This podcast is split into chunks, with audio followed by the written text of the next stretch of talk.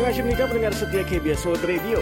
Bertemu lagi dengan saya DJ Alvin Kobulsyah di program AIS Annyeonghaseyo Nika inilah Seoul dan seperti biasanya pendengar, hari ini saya akan berbagi info-info terupdate dari Korea Selatan. Mulai dari info tentang Hari Raya Chuseok dan destinasi wisata untuk liburan Chuseok, kisah warga Amerika berdarah Korea yang sukses membangun restoran Korea, dan terakhir nanti pendengar, ada kabar terbaru dari BTS yang ditunjuk sebagai utusan khusus presiden dan akan menghadiri Majelis Umum PBB ke-76 di Amerika Serikat. Dan kalau gitu langsung saja kita mulai AIS hari ini ya. Annyeonghaseyo Nika, inilah Seoul bersama saya DJ Alvin Kobulsyah.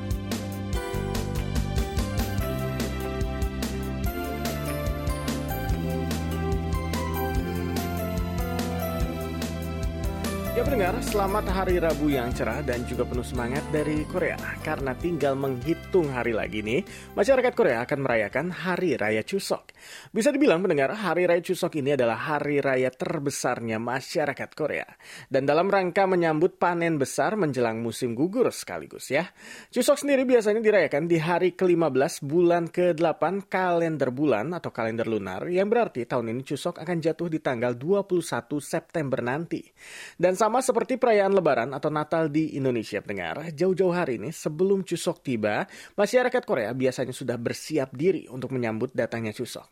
Dan biasanya menjelang hari raya nih, masyarakat Korea itu berkunjung ke kampung halaman mereka atau mudik ya, dan merayakan Chuseok bersama keluarga besar. Selain itu di hari raya Chuseok, masyarakat Korea juga punya dua tradisi utama yang wajib dilakukan saat Chuseok. Yang pertama adalah Charye, yaitu upacara peringatan leluhur yang diadakan di rumah. Lalu yang kedua ada Songmyo, yaitu mengunjungi makam leluhur dan biasanya diikuti dengan kegiatan bolcho atau membersihkan makam. Jadi sebenarnya nggak jauh beda ya dengan tradisi lebaran saat kita ziarah ke makam orang tua ataupun sesepuh-sesepuh kita. Dan untuk mengantisipasi lonjakan kasus baru COVID-19 nih, pemerintah Korea telah menyiapkan skema protokol kesehatan khusus untuk hari raya nanti.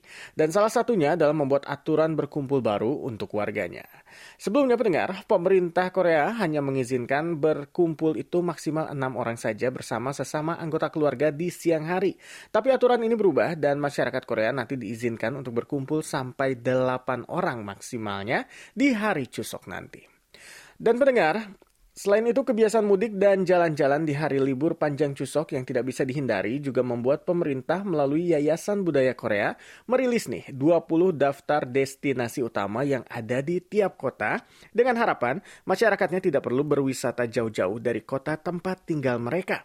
Dan ini termasuk di dalamnya adalah 15 warisan dunia UNESCO yang terdiri dari 13 warisan budaya dan dua warisan alam Korea.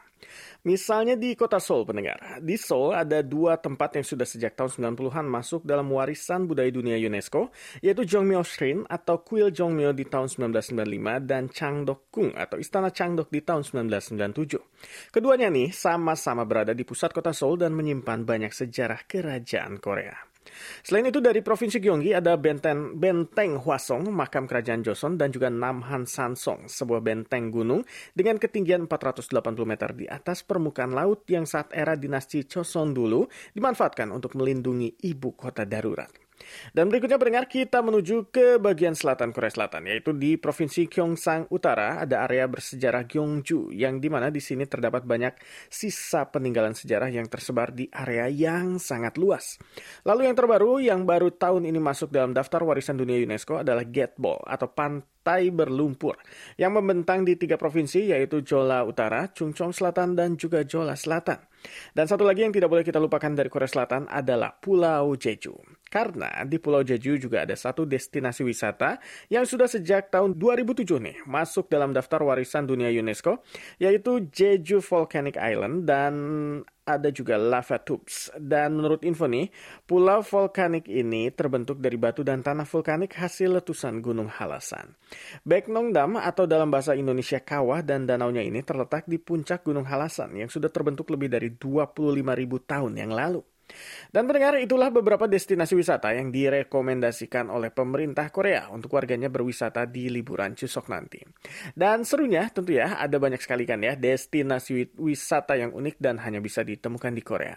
Tapi sebenarnya daftar di atas bukan cuma untuk masyarakat Korea saja pendengar. Tapi karena di rumah juga kita bisa masukin nama-nama destinasi wisata Korea ke daftar destinasi wisata Korea yang mau pendengar kunjungi nanti di Korea setelah pandemi berakhir nanti. Jadi dicatat dulu daftar-daftar yang tadi udah saya bacain tadi.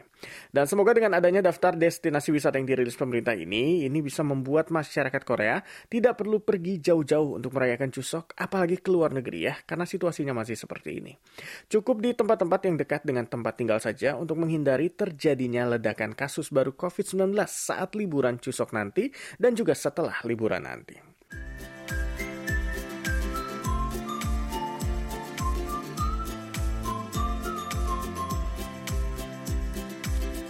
Ya pendengar balik lagi di AIS. Animasi Nila Soul di KBS World Radio Indonesia bareng saya Alvin Kobusya Dan pendengar, ada yang menarik dari tren belanja fashion di Korea belakangan ini pendengar. Tren belanja fashion online yang biasanya banyak dilakukan oleh anak-anak muda Ternyata nih, di Korea malah kebanyakan dilakukan oleh ibu-ibu berusia 40-an dan 50-an tahun. Dan walaupun sepertinya di masa muda mereka belum ada yang namanya toko baju online Tapi ini tidak membuat ibu-ibu ini gagap dalam berbelanja online. Keren ya dan sebetulnya tidak heran pendengar, karena kalau wanita dengan usia di atas 40-an itu sering berbelanja busana. Kenapa? Karena secara ekonomi biasanya lebih stabil dibandingkan anak-anak mudanya yang masih berjuang dan berusaha. Tapi yang menarik adalah cara mereka berbelanja yang kini mulai banyak memanfaatkan platform online dibandingkan datang langsung ke tokonya. Dan tren seperti ini juga didukung oleh banyaknya aplikasi-aplikasi ponsel pintar khusus untuk para wanita paruh baya yang mau belanja online. Karena mereka juga kini jadi target baru di pasar online fashion Korea.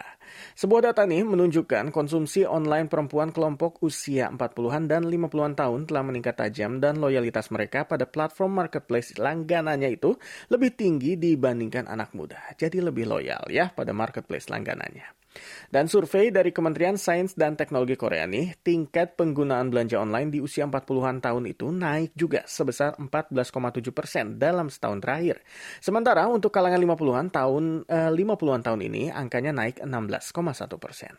Dan bukan cuma itu saja pendengar. Bukti lain kalau wanita usia 40 hingga 50-an tahun di Korea makin gemar berbelanja adalah tingginya jumlah unduhan atau download sebuah platform belanja online yang mencapai 1,4 juta juta kali dalam 9 bulan terakhir. Dengan jumlah transaksi yang tidak kalah tumbuh tinggi lebih dari 300% per bulannya. Dan sebuah brand fashion ternama Korea ini terang-terangan mengaku kalau mereka memang menargetkan kalangan 40 sampai 50-an tahun sejak bulan Juli lalu. Mereka telah merilis berbagai produk fashion untuk kalangan usia tersebut dengan kualitas yang sangat baik. Sementara nih, sebuah toko pakaian yang menyediakan berbagai merek fashion wanita juga ingin memenuhi kebutuhan konsumen dengan memperluas merek desain dan basis pelanggan mereka yang kuat. Jumlah merek yang ada di toko ini juga sekarang meningkat 30 kali lipat nih dibandingkan tahun lalu pendengar. Toko yang menyediakan berbagai merek pakaian wanita dan aksesoris ini juga memberi layanan pengembalian biaya bagi mereka yang ingin membatalkan pembelian. Wah, jadi luar biasa. Merek busana lainnya juga yang menargetkan kelompok parubaya sebagai konsumen utama mereka tahun ini menyebut kelompok usia tersebut sebagai tangan besar alias big hand yang jika mereka puas dengan layanan atau produk yang mereka beli bisa jadi pelanggan setia dan produsen bisa mendapat penjualan yang stabil. Nah, kalau anak-anak muda sekarang biasa memanggilnya ibu-ibu zaman now ya pendengar ya, sudah luas sekali memanfaatkan teknologi untuk belanja. Padahal sepertinya zaman mereka muda dulu, berarti 30 tahun, 20 tahun yang lalu, belum banyak atau bahkan belum ada ya platform-platform belanja baju online. Tapi sekarang mereka malah jadi target penjualan para produsen fashion di Korea. Tentunya ini tidak apa-apa pendengar, apalagi sekarang lagi pandemi dan belanja online bisa jadi alternatif yang tepat untuk wanita umur 40-50an tahun yang mau berbelanja fashion.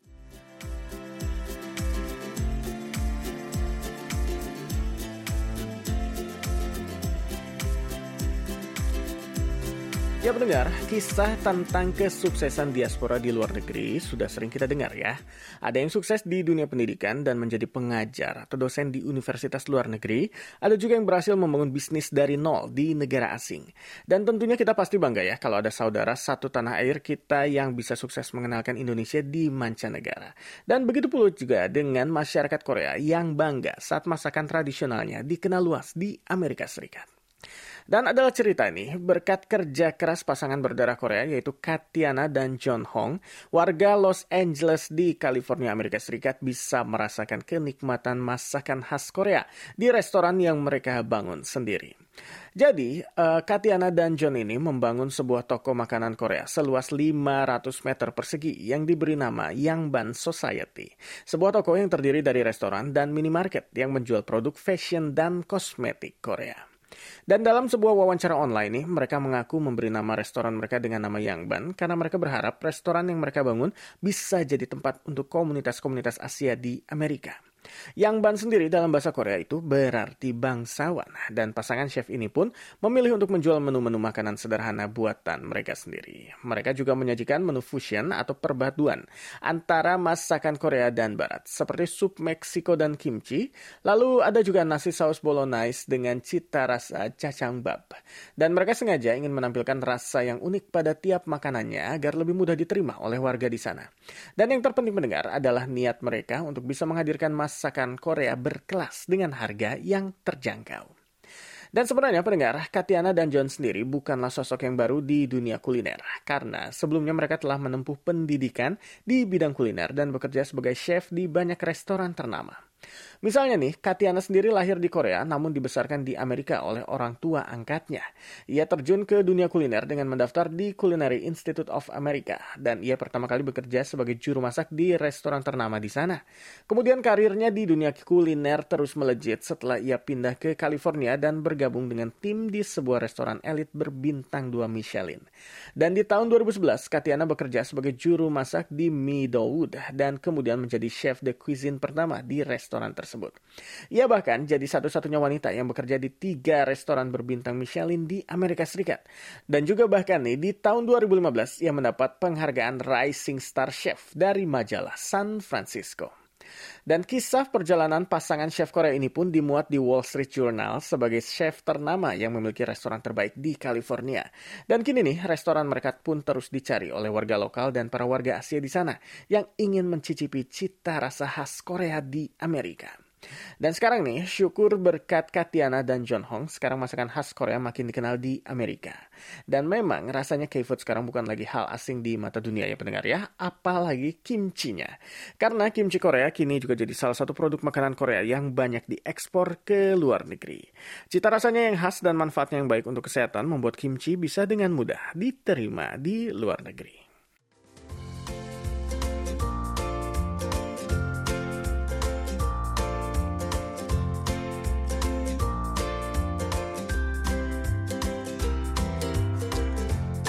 Mendengar masih di KBS World Radio Indonesia di program AIS Animasi Menikah Nila Soul bersama saya DJ Alvin Kobulsya. Dan pendengar, siapa yang tidak kenal dengan bayi hiu kuning atau baby shark? Terkenal lewat lagu anak-anak dengan judul yang sama, Baby Shark yang diberi nama Oli ini lagi-lagi berhasil merebut hati anak-anak di seluruh dunia. Dan belum lama ini, Baby Shark merilis serial animasi berjudul Baby Shark Oli and William yang booming seketika bukan cuma di dalam tapi juga di luar negeri. Jadi pendengar, animasi asal Korea yang merupakan produk kerjasama antara startup Korea yaitu Smart Study dan Nickelodeon yang merupakan sebuah perusahaan global saluran konten anak-anak ini telah tayang di Amerika dan mencatat peringkat pertama jumlah penonton anak-anak terbanyak pada bulan Maret lalu. Dan bukan cuma di Amerika saja pendengar, di Inggris, Australia, Italia, dan juga di Asia Tenggara, kartun animasi ini juga mendapat respon yang luar biasa. Dan kesuksesan Baby Shark Ollie and William ini juga diikuti oleh kesuksesan K-animation lainnya, misalnya adalah Catch Teeny Ping, yang berhasil mencatat 500 juta viewer di platform media baru lokal di Cina pada bulan Juli lalu. Konten ini nih bahkan duduk di peringkat satu dalam layanan streaming video online di Cina. Dan seiring dengan makin populernya Korea di mata dunia nih, ini juga berimbas juga pada konten-konten kreatifnya. Dan seperti mengejar kesuksesan K-pop, K-drama, K-beauty, dan K lainnya nih, konten-konten animasi asal Korea juga sekarang makin bisa menunjukkan pada dunia kalau mereka bisa bersaing di kancah internasional. Dan ada lagi nih, satu lagi karya animasi milik Korea yang sudah dirilis di banyak negara termasuk Indonesia, yaitu Shinbi's House Haunted. Dan kartun bergenre horor ini jadi salah satu favoritnya anak-anak di dalam dan luar negeri. Di dalam negeri Korea sendiri nih, Shinbi Haunted House ini mencatat rating pemirsa tertinggi yaitu 10,2 persen berdasarkan platform berbayar nasional untuk usia 4 hingga 13 tahun. Bahkan di luar negeri seperti di Thailand, kartun ini selalu berada di posisi dua besar dengan jumlah penonton tertinggi. Adapun di Indonesia nih, mulai dari season 1 sampai season 3 yang tayang dari tahun lalu hingga tahun ini, uh, animasi ini juga selalu menempati peringkat pertama serial animasi terfavorit di Indonesia.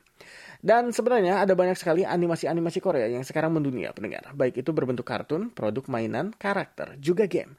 Dan ini merupakan bukti ya pendengar ya, kalau sekarang Korea makin dikenal di luar negeri lewat konten-konten kreatifnya.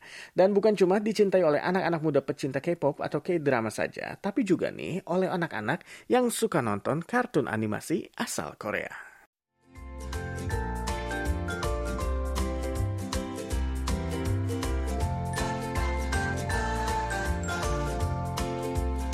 Dan mendengar kabar terbaru dan membanggakan datang dari boy group BTS. Jadi BTS dikabarkan akan ikut menghadiri Majelis Umum PBB ke-75 bersama Presiden Korea Selatan Moon Jae-in. Dan BTS sendiri akan berangkat sebagai utusan khusus di majelis yang diadakan di Amerika Serikat ini. Sebelumnya, BTS telah ditunjuk oleh Presiden Moon sebagai utusan khusus Presiden untuk generasi dan budaya masa depan pada bulan Juli lalu. Selain itu, Presiden Moon juga meminta BTS untuk menjadi pembawa pesan dan harapan pada anak-anak muda di seluruh dunia dan memfasilitasi keragaman, lingkungan, dan kesetaraan di dunia dalam upaya meningkatkan upaya diplomasi Korea. Dan rencananya pada majelis nanti BTS juga dikabarkan akan menyampaikan pidato pada Sustainable Development Goals atau SDG kedua yang dijadwalkan akan digelar pada hari Senin mendatang. SDG sendiri adalah rencana aksi global yang disepakati oleh para pemimpin dunia untuk memerangi kemiskinan, mengurangi kesenjangan, dan juga melindungi lingkungan. Presiden Moon juga sempat mengungkapkan rasa terima kasihnya pada BTS karena telah menjadi utusan khusus presiden dan telah berkontribusi dalam mengenalkan K-pop dan budaya Korea kepada dunia. Sementara itu dari pihak BTS nih, Kim Namjoon alias leader BTS yang juga dikenal dengan panggilan RM ini mewakili member BTS lainnya mengatakan bahwa sebagai individu dan warga dari suatu negara merasa sangat terhormat bisa ditunjuk sebagai utusan khusus presiden demi budaya dan generasi masa depan. Dan inilah juga kesempatan mereka untuk membayar semua cinta yang mereka terima dari penggemar mereka dengan bekerja keras sebagai utusan khusus presiden. Jadi mendengar, salut untuk BTS ya. Dan ini bukan pertama kalinya BTS terlibat dalam kegiatan PBB. Di tahun 2018 sendiri, BTS sempat mencetak sejarah dengan menjadi grup K-pop pertama yang berbicara di Majelis Umum PBB dalam upaya membantu meluncurkan program UNICEF yaitu Generation Unlimited yang mempromosikan pendidikan dan pekerjaan bagi kaum muda. Dalam sidang tersebut, RM memberikan pidato dalam bahasa Inggris dengan tema Speak Yourself yang berisikan pesan tentang pemberdayaan diri dan cinta. Dan selain itu, tahun lalu BTS juga kembali menyampaikan pidato secara virtual dalam Majelis Umum PBB ke-76 dan mengirimkan pesan harapan bagi orang-orang untuk terus semangat meski tengah menghadapi kesulitan akibat pandemi. Jadi pendengar, makin hari selalu ada saja ya prestasi baru dari BTS yang membuat Korea dan para ARMY bangga tentunya. Dengan hadirnya BTS di Majelis Umum PBB nanti, semoga juga bisa jadi penyemangat baru bagi anak-anak muda dunia yang kini tengah berjuang untuk mencapai cita-cita di tengah pandemi. Dan juga untuk para ARMY di seluruh dunia, tentunya dukung terus BTS ya untuk terus berkarya dan menyebarkan semangat positif bagi semua anak muda di dunia.